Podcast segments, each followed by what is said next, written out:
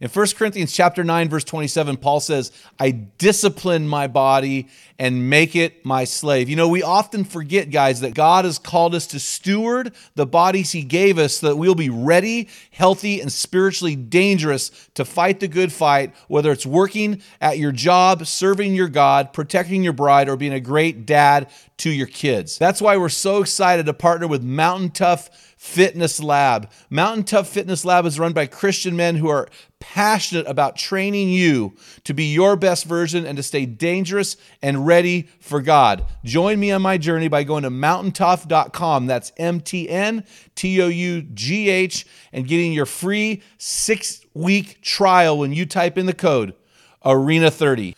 You won't be disappointed. Stay dangerous.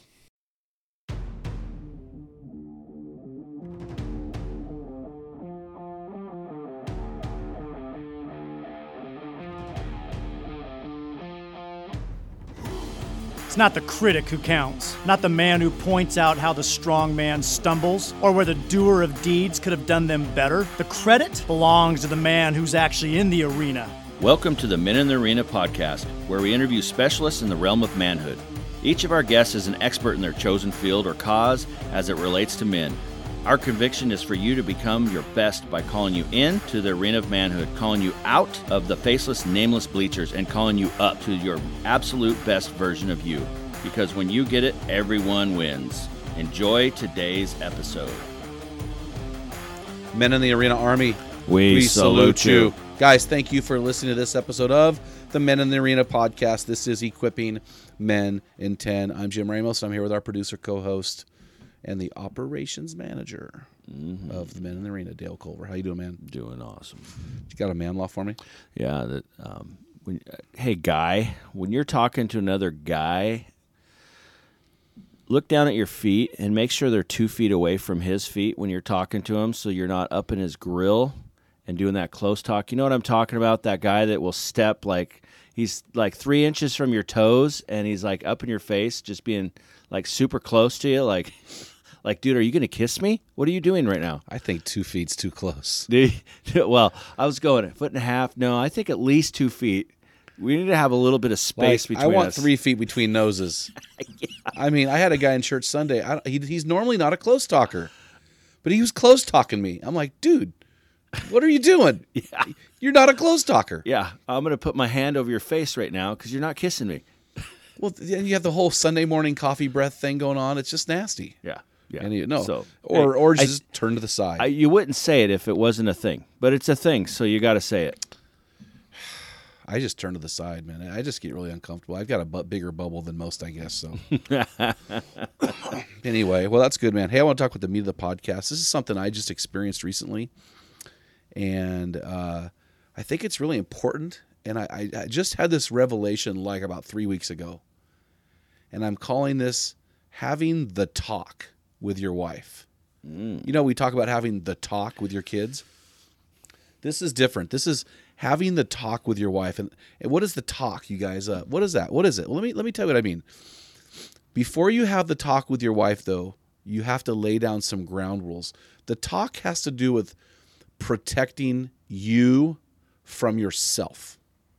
But before you lay this groundwork down and have the talk with your wife about how she can protect you from yourself, you need to first soften it up a little bit and ask her how you can protect her better. So sit down with your wife, cup of coffee. It doesn't have to be long. It doesn't have to be five, ten minutes. And just say, honey, how can I protect you better as your husband? And just let her vent. Trust me, she will have something to say. They always do. But I want you to understand there's two things I want you to realize about your wife. First of all, she has what Dave Ramsey calls a security gland that you do not have. It senses her security in the relationship. So so when when she starts to tell you ways you can protect her, you need to honestly assess the current state of affairs in the relationship versus the big picture of the relationship. So wives will tend tend to they will they tend to veer into the current state of affairs because they're so hardwired to understand the relationship. They will look at the relationship from a now perspective. You have to take that as a realistic assessment from her and then honestly assess what that looks like in the big picture. So, okay, the marriage may be a six in her opinion right now, but overall, is it an eight? What is that? So, you can ask her, honey, how can I do a better job of protecting you now? How have I done a job of protecting you in the big picture? So, that, that'll help you to understand a more realistic picture. And I'm not downplaying women here. I'm just saying that they're they're very very good and they're in tuned at seeing the problems now and identifying them now, where we as men aren't as strong in that area, but we're great at fixing the long term problems. We're great at seeing the big picture. So we complement each other very well.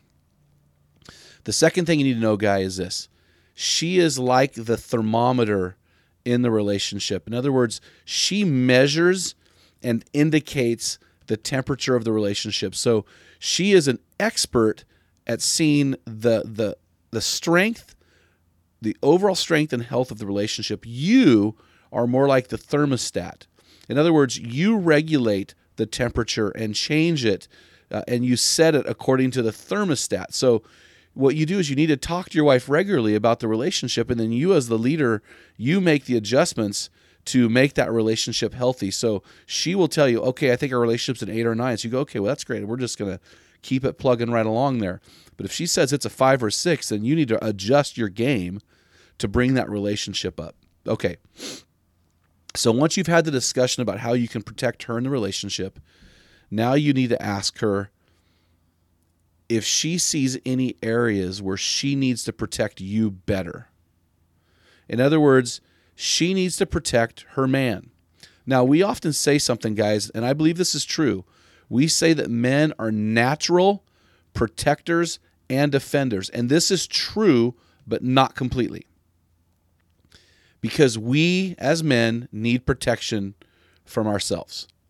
I cannot tell you how many women have been blindsided by a man who has not been protected from himself. In fact, men are generally great at protecting everybody except for themselves. So this is and this is just just hit me a couple weeks ago.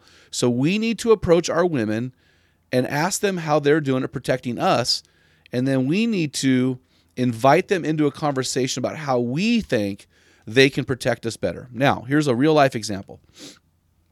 I had a my wife is a flight attendant, so she's gone quite a bit now flying. All of my computers, my computer, my laptop or my iPad and my phone are all protected with Covenant Eyes, not a problem. But her computer and her iPad are not. And her computer and her iPad are not password protected. So when I look over there, I see a temptation. So I had to sit down with Shannon and say, honey, I need you to protect your man and put a password on there. And she looked at me funny and just, okay, she did. So she did that for me to protect her man.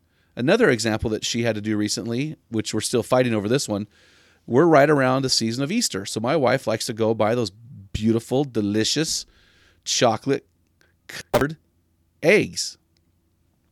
Well, the problem with those eggs is we eat them. She can look at those eggs and they're just decorative to her. I can't do it. My son Darby and I just power those things. So I had to talk to my wife, honey, you need to protect your man from the food. Well, she disagreed, so we still have these decorative eggs that are slowly disappearing over time. How about debt? How are you with do you need do you need protection from your credit cards? Do you need protection from your spending? How about your playtime? Does your wife need to protect you from yourself because you play too much? Or does your wife need to come alongside and say, honey, you don't play enough? You need to take more time off? Does she need to protect you from being a workaholic? How about your marriage? How can she protect you in that area? How can she how can she protect you from being a better uh, how can she protect you from being a pathetic husband? How can she protect you and the marriage from dissolving? You don't want to be snot bubbled by a marriage that goes sideways because you never saw it coming? How about as a father? How can she protect you as a parent? So, guys, these are some things that we need to talk about with our wives. I think that we need to have that talk pretty regularly with our wives and just say, hey, honey, here's an area, especially when you find an area where you're starting to struggle. Honey, here's an area where I'm starting to struggle and I need you to help me. Protect your man. And so, guys, I think this will really help you. And I hope this doesn't confuse you because I do believe men are natural protectors and defenders when it comes to other people, but when it comes to us, we need protection. We need our wives to help us. So, guys, you've been listening to this episode of the Men in the Arena podcast, Equipping Men in 10. We've got some amazing resources to help you on your journey to become your best version. If you haven't done so already, want to make sure uh, to thank you for uh, subscribing to this podcast. Also, join the Men in Arena Facebook forum for men uh, from all around the country. It's a wonderful forum where men discuss and have honest dialogue about what it means to be a man. It's a great place to put your prayer requests as well. This this is I had a guy tell me just last week, Dale. This is the best resource he's ever seen for Christian men. And third thing, guys, is go sign up on our website, great the men in the uh, sorry men in the arena.org and receive our weekly equipping blast for men. And then you also receive our pdf version of the 365 day bathroom book for men. This is a devotional uh, book just for men. It's a great great resource for you guys. So we just want to come alongside you and help you to become the best version of you guys. Until next time feel the wet sand on the arena floor. Hear the deafening roar of the crowd. Taste the sweetness of victory. Smell the stench of battle. Get in the game. Get dirty. Grind it out have the talk with your wife, and be a man. What type of dad are you? Guys, in my 35 years of ministry, I've noticed that guys basically fall into two categories. And in those categories, there are four types of dad or four phases that you pass through as a dad. We just dropped an amazing quiz to help you discover what type of dad you are, find out what type of father you are, and get our custom resources fit to meet the needs and the questions you are asking. Head on over to menarena.org, join 20,000 men from from around the world and find out the type of dad you are.